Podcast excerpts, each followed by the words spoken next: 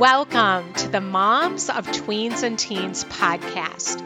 If some days you doubt yourself and you don't know what you're doing, if you've ugly cried alone in your bedroom because you felt like you're failing, well, I just want you to know you're not alone and you have come to the right place. Raising tweens and teens in today's world is not easy, and I'm on a mission to equip you to love well and to raise emotionally healthy, happy tweens and teens that thrive. I believe that moms are heroes, and we have the power to transform our family and to impact future generations.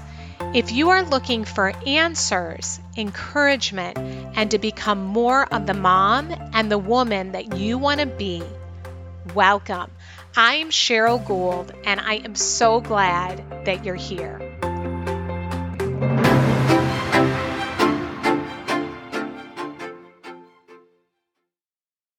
Hi, friend. Welcome to the show today. I'm so glad that you are here listening in. And most of us are fully aware that our daughters, students, and girls next door are more anxious and more prone to depression and self-harming than ever before. And many of us struggle and can feel powerless as to what to do and how to support them. In this episode, I'm talking with my special guest, award winning journalist, internationally recognized speaker, and a mental and physical health expert, Donna Jackson Nakazawa, who has recently released her latest book, Girls on the Brink, helping our daughters thrive in an era of increased anxiety, depression, and social media. In this episode, Donna shares the cutting edge research as to why this is happening developmentally and neurologically so we can better understand our girls' challenges. And what she shares makes so much sense to me. And when we can understand the why and the what that's going on, with our kids, we will have greater empathy and be able to better support them. She also provides us with strategies to help our girls overcome the pressures they face, such as the damaging effects of constant comparison and unrealistic beauty standards on social media, and what to do to improve our girls' mental health and well-being in order to help them to thrive. This is a deep, rich, meaningful conversation with Donna for anyone with a tween or teen girl in their life. So let's dive in. Donna, welcome to the show. I am so happy to see you and to have you here. Delighted to be here with you. Been looking forward to this. So thanks for having me. Thank you for coming on. I am so um, excited for moms and caregivers, teachers. We have a big audience here to hear about your latest book. We're going to be talking all about girls and their mental health. And your latest book, I'm going to sh- I'm going to hold it up for those that are here on video. Girls on the Brink: Helping Our Daughters Thrive in an Era of Increased Anxiety, Depression, and Social Media we need this book. And I would just, we're going to dive in, but I would love for you to share a little bit about your background. I was fascinated uh, reading all about you and the different books you've written. So, can you tell a little bit about you and your background and, yeah, what you're doing?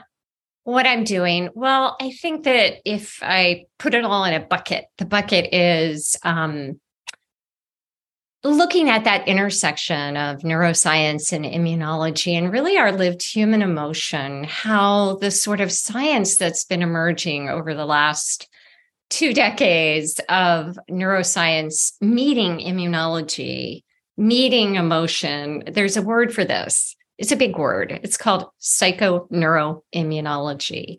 It's how our psychology, affects our neurology and our synapses and how this talks to our immune system And really, what we're talking about here is that interplay between our thoughts and our feelings and ourselves. And as that science has really emerged, my feeling with my background as a science journalist, um, you know, I did a triple major undergrad at Duke in public policy and creative writing and literature. And I didn't know what I was doing. I just knew that these things all go together. Maybe I'm the only one who thinks so, but to me, they do. And then I went to the Radcliffe program in publishing and where you kind of fine tune your interests. And I also grew up in a family where, on one side, we were a newspaper family, and my father's family was the newspaper business. And I'd run around his office, and they would give me um, probably a bad thing because it was lead type, but they'd give me those reverse lead types to make my own little newspapers, you know. Um, the good old days. The good old days, right? And so there was the power of words. And then my mother's family were some scientists. Her grandfather had been head of cancer research at NIH for many, many years. So we would go over to NIH and there was this big science side and this big writing side.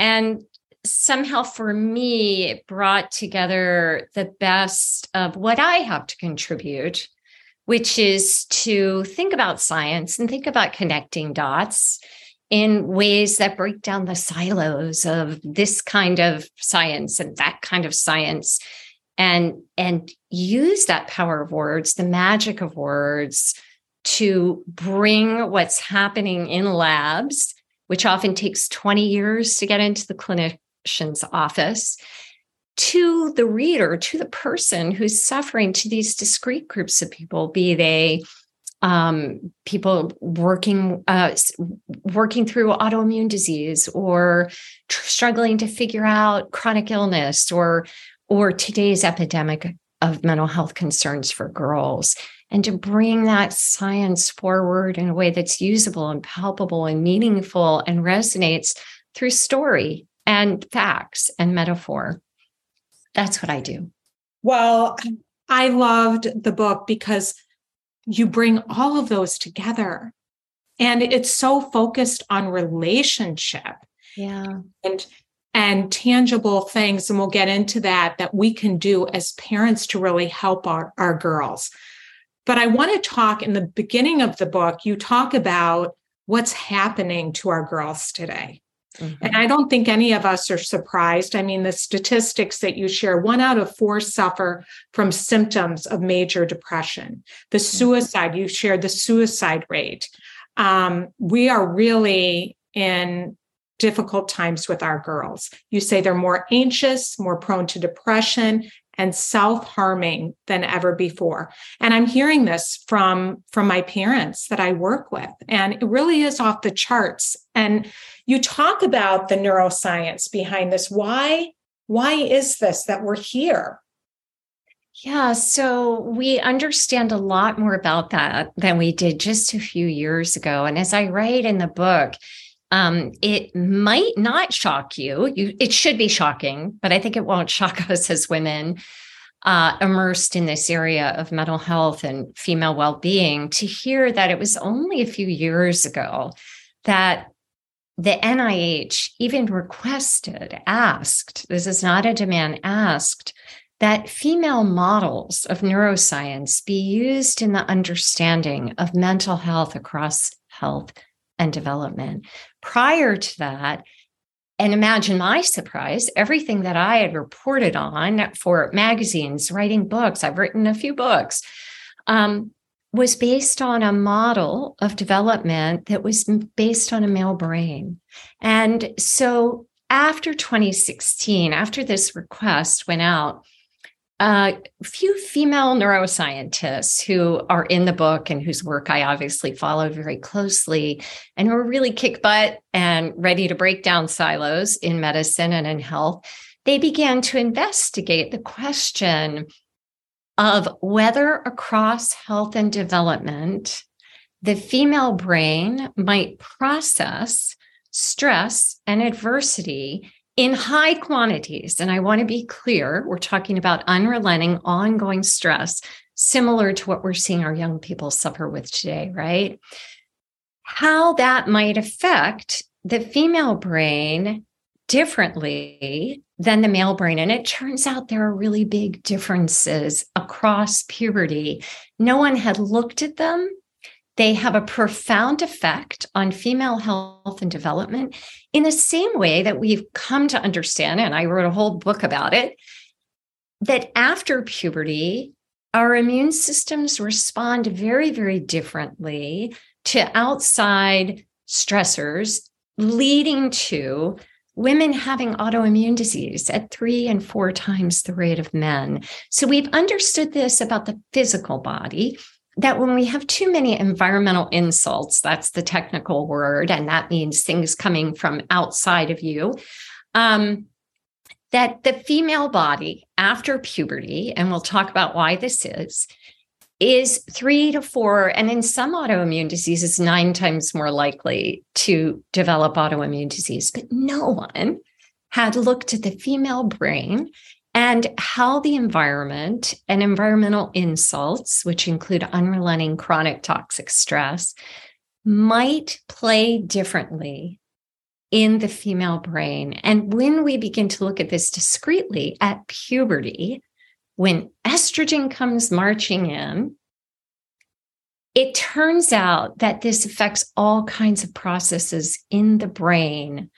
And we'll break that down in really, in really a minute way so that it's really understandable for people. This is not a scary thing. And I want to be clear. Estrogen is so powerful and such a yay thing, right? If you think about it, it's estrogen that across evolutionary time allows females to do everything a male can do. Even, I mean, think about it. We're in smaller bodies, we have much smaller organs because not only are we generally, usually smaller physically, we have to make room for this uterus. We have to make room to carry another life. But I can stay awake 17 hours a day, just like my husband. I can do everything he can do, or any woman can do anything any man can do in their physical body. Because why? Because estrogen, it gives us this amped up response in the body to be able to respond to what we need to respond to. That is an evolutionary advantage. It made us able to do everything in the tribe, but also carry another life, right? It's also the reason why women have a bigger vaccine response mm. than men. It hmm. amps up our response to external stimuli in a healthy way, allowing us to do more on less. But it's also, it can flip in unrelenting stress unrelenting environmental insults to an evolutionary disadvantage. It's also why women are more likely to have long COVID and autoimmune disease. So I could fill nine chalkboards with how this positive becomes a negative. But I think to sum it up, what we want to say is that in the face of a society that is too stressful, in the face of unrelenting stressors, unremitting adversity, which is what I believe girls are facing today. That evolutionary advantage, that superpower of female adolescence, of estrogen coming in and helping the brain to reshape and helping all the neurons to connect in really wonderful and juicy and cool ways. I mean, the adolescent female, that corpus callosum is extra rich and extra fine tuned. The female brain is so such such a great spidey sense. It's got all kinds of evolutionary advantages through puberty and adolescence. But when there is too much stress, when it is adversity piled on top of adversity, we see that flip happen. We see it become an evolutionary disadvantage. And then what we see is very different. Instead of being a superpower, it becomes an amplification of the ill effects of stress in a way that leads to the immune system getting too ramped up. And this affects the brain and brain health and synaptic connectivity in ways that look on brain scans like depression and anxiety. Wow. You use the word adversity. in this culture that our girls are experiencing. What are some in your research? What did you show as the adversity that they are experiencing? And, and is it different than when we were growing up? Because I know we have social media, but in what ways is it different? Right. So, the world that our girls are growing up in, the world that my teenage daughter grew up in, didn't look anything like the world I grew up in for two major reasons. One is, as I write in the book, we've really stolen away what I call the in between years. What do I mean by that? Well, at least when I was growing up, and I don't know about you, those years of eight to 13 were a time where you were somewhat free to kind of figure yourself out. I mean, you were hanging with friends in the backyard, you were um, learning how to respond in friendships, you know, what to do if somebody said something mean to you, or how to um, think about what you wanted to do with your summer, or you know, small moments of boredom. Maybe I will read a book or write in my journal. Today, we've replaced that time where we think of it as kind of coming to terms with the beginnings of your personal identity and your personal, your sense of uniqueness in the world, right? And we've replaced it with a time in which we have added in so much hierarchical competition. So, you know, we've made middle school much more like high school, where the stakes are much higher. It's sort of the pre college determination of are you in the honors program or not? And if you are in the honors program, well, hello, high school, you're much more likely to be in the AP studies and go to you know, an Ivy League versus if you don't get on that track. A lot is happening during those years in on the playing field in sports in activities after school. You know it's too late to start soccer if you haven't started by 10 it's too late. You haven't developed the footwork. So all the things that we were finding about ourselves in the in between years socially emotionally physically a lot of that has been ramped up so early that during those same years now it's about competition, comparison, and hierarchy. And in comes social media, which is about, and believe me, the girls I followed told me it is about competition. It is about hierarchy. It is about being judged for how popular I can be. It's no longer happening in the lunchroom or in the backyard. It's happening online where girls are many times more likely to spend more time than boys, much more likely to receive negative criticism and evaluation starting at the age of eight even though social media platforms are technically for 13 and older, most girls are starting between 8 and 10. If not on their own phone, on the computer or on their friend's phone or on their Apple Watch. And here too, they meet comparison. You know, girls talk to me about how to be popular today, you had to be popular on social media. That sort of drives everything. And to be popular on social media, you need to be able to handle the scrutiny of being evaluated for your face and for your body and for your sexuality. So, the more sexual you are at an earlier age on social media, the more popular you are in the world that matters to you, which is among your peers. This is why we see on TikTok that the more girls, the more clothes a girl takes off, the more followers she has. We blurred the line between being a female who is a woman and what it means to be a girl. We've blurred that line, sexualizing girls as if they are women and hanging their value and their popularity upon it. And girls are more likely than boys to feel that scrolling, comparing, and despairing, and to do what we call upward comparison, which is finding themselves at the bottom of that comparison scale. So we talked about the in between years disappearing, bringing in this hierarchical comparison and evaluation. And girls are getting it from every direction.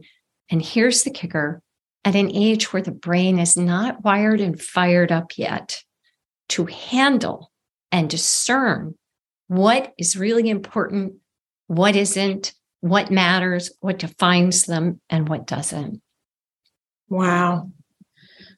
Wow, wow, wow. It makes so much sense. And underneath that, and this is another beautiful thing about your book that you talk about, is underneath that, the needs and the desires aren't wrong. It's like the desire to be seen, what you talk about, the desire to belong, all those things are happening and they're good, but they're going about it in this way to get those needs met that isn't satisfying what they need. And yes, that, I call it a Twinkie. A Twinkie, the Twinkie of belonging. You know, it's like the food industry figured out a long time ago how to make you keep coming back for that perfect mix of fat, salt, and sugar that's really terrible for you. It's why people go to fast food drive throughs. Um, but social media platforms have very distinct algorithms that are developed to make you come back. We can see what's happening in, the adolescent brain when the when a, a child or adolescent is on social media it lights up areas of the brain the same way in an adult when we think about whatever floats your boat a bite of chocolate winning the lottery a glass of wine at the end of the whatever that is for you that is what is lighting up in a child's brain on social media to see if they're liked, to see if they belong. But it's fake. It's not a sense of belonging. It's not a sense of mattering. It doesn't actually give us nutrition. It's empty calories of belonging. So we also know that on social media, over time, when kids see other kids getting liked, for mm-hmm. things that you and I, as parents, I know you have three kids, and I have two kids, would consider high health risk behaviors, you know, early indiscriminate sex, using alcohol or drugs, self harming. Their be careful filter in that prefrontal cortex starts to go offline literally time spent on social media can turn off that pre be careful filter. And yes our kids can say to us sure when i go to that party tonight look you know i'm not going to drink alcohol you can trust me. But that filter the more they're exposed through visuals which are 60,000 times more powerful to the human brain than words the more they're exposed to that on the on social media and in the media the more likely that filter is to go off the minute that they're outside of maybe that well that sphere of influence where they have every intention of not having a drink or not having sex or not self-harming. So did you say 60,000 yes 60 so yes 60,000 so uh, I have to look that up in the book because like i said i just had surgery so i still have anesthesia in my brain but um i have to look it up. Well it's a lot. I'm just lot. you know even if it's not if it, that's a lot. Wow. here's a famous experiment where you show a video of happy images to people but in the meantime the overlay is very ominous in a nice, friendly voice. You know, we're killing you with this, we're doing that. Da, da. And at the end, you still feel good from all of the images you saw, even though the words are really dire. Wow. Wow. And there's hope you give in the book. So much. I, I couldn't write a book if there weren't hope. I couldn't can could you spend two years researching and interviewing 40 scientists and following girls for years if you didn't feel like you were going to end up in a place? Yeah. Yeah. Yeah. And you you you write about 15 strategies to help them to develop to help them with stress and to develop long-term resilience and help them to thrive now we're not going to I want people I want people to get your book where they can read about all of them because there's so so much good stuff. I have like 3 pages here. notes Love you. and dog-eared pages. But can you give a couple that really stand out to you? Sure. So I think we you mentioned this earlier, which I thought was wonderful, that so much of this, if we're going to help to bring in strategies and ways of being with girls that are an antidote to all of the external stressors that we talked about, we have to be mindful of making sure that we're doing everything we can to bring down their body and brain stress machinery, right? And so, one of the most crucial places we can be- begin is with ourselves and with our level of connection to our child, which we all want. Who doesn't wake up and go to bed every day thinking first and foremost about their kids? So I have news for you, younger mothers. Guess what? If you're doing it at two and seven, you're still doing it at 23 and 27. That is how it is we all want the best. We're all doing the best. I mean, a shout out to every parent. The last few years have not been easy. Parents are the yeomans. They're they're the heroes of this story. We're all doing the very best. And yes. don't love anything more than we love our kids. That said, there are in the world we live in ways neuroprotectively to help bring down that body and brain stress machinery. And one of them is by making sure that we're offering up the level of parent child attunement and connection for our children as they meet these extremely difficult times. And the things that we learned growing up may not be serving us in this era in which we live. And if we have a history of trauma and adversity, which, you know, many people know I wrote the book Childhood Disrupted about the effects of childhood adversity on our own reactions, our own responses, how we are in family life, how we are with ourselves, how we talk to ourselves in our own minds.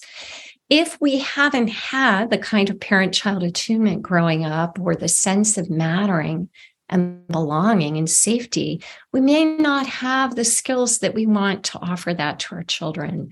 So I start with really taking a keen look at what makes us react in family life and how our reactions, well intentioned, loving as they may be in our heart, are actually are actually read by the brains of our children in these times of overwhelm. And I kind of walk parents through how do we do that for the times in which we live so that your child in this overwhelm can come to you and talk to you about anything, no matter how difficult. Because studies show the number one sign that your child will flourish in adulthood is if across adolescence, your girls can come to you and talk to you about anything, no matter how hard. When families can answer yes to that question, this child can come and talk to her parent about anything.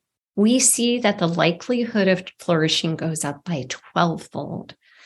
It's not easy to make that happen when the world out there is full of the complexity of sexting and, you know, um, climate change and school shootings.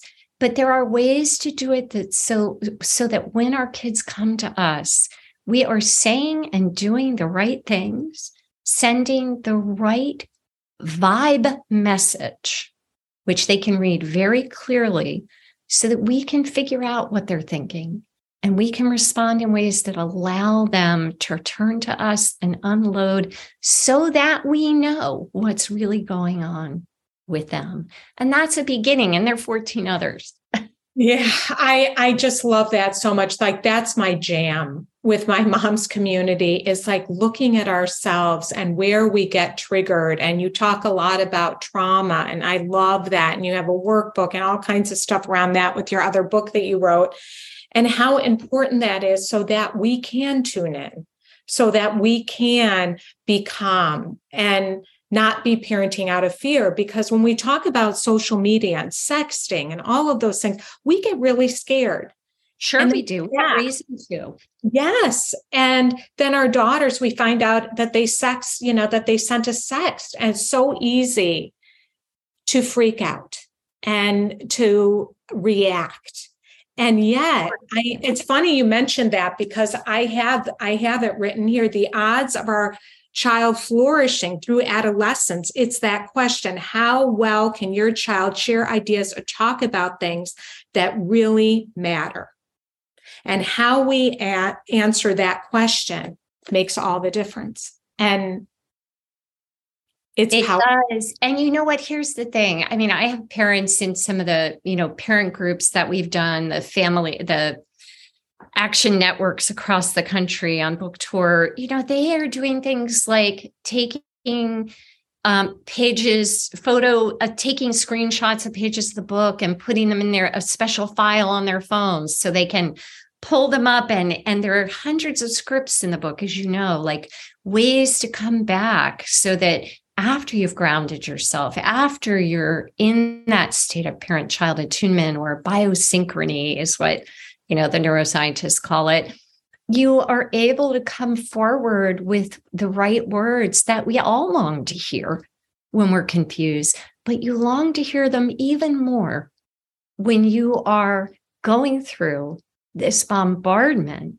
that our kids are going through at an age where the brain isn't even equipped to know what is serious, what is not, what will hurt me, what won't, whether I will be okay tomorrow or whether I will, on top of how to even ask or articulate the question of, can you help me because X? So this is the first step. And I, I started with it today, but there are there are dozens in the book where once you build upon that, there are other neuroprotective strategies during this age of puberty, pre puberty, and adolescence so that we can build the brain back better to meet the times that we're in. Yeah. And I love how um, you talk about how much we want to have happy kids. Yeah. And yet, that is not a helpful goal to have, is it? Even though we want our kids to be happy, but if we focus on the happy, we're going to not be able to really attune to them and really be there in the ways that they need us to. Can you touch a little bit on that as well? Sure. So, um, as I write in the book, we want to make sure the brain has a little wobble, right? Like, we don't want to protect our kids from everything. And the brain doesn't want that either. We want to send our kids the message that they're going to be able to go out there and do this on their own.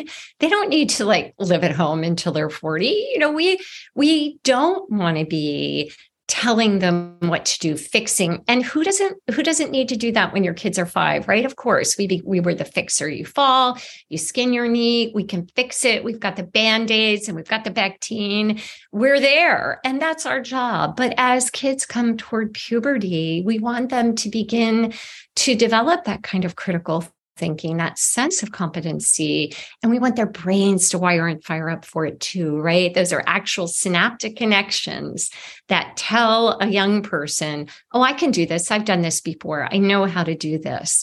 And we can only do that by stepping back and inviting them to be in the sto- in their own story not turning to us to fix everything but asking them questions you know hey um very simple scripts like hey sure i'll tell you what i think but first i really want to hear what you think because what you think right now is more important than what i think right? This is you're going through this. I'm here and pausing and letting them talk. And then before we jump in to fix instead of oh, I know, we'll call so and so, or um, who did it? Well, who told you to send it? Well, didn't I tell you a text lasts forever? You know, to just sit down and say, hey, I have a few thoughts. Would it be okay with you? Yes. Are you ready for me to share them? And to dial back on evaluating and judging because girls are getting it all the time. They're getting it. Our society just judges girls from the minute they develop breasts for the rest of their life, so much more than we evaluate men and in more negative ways more of the time.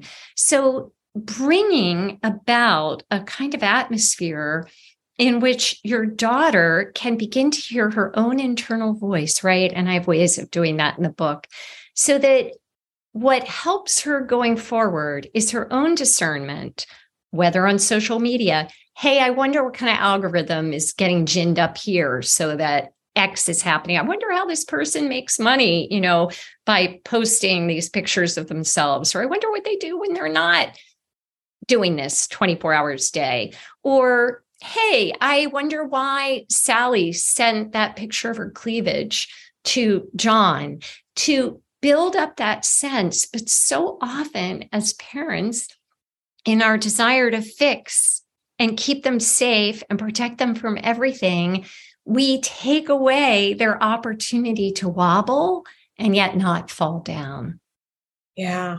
Oh, Donna, thank you. I I just love your book. I hope that um, anybody that has a daughter or is in a girl's life that is listening will get your book.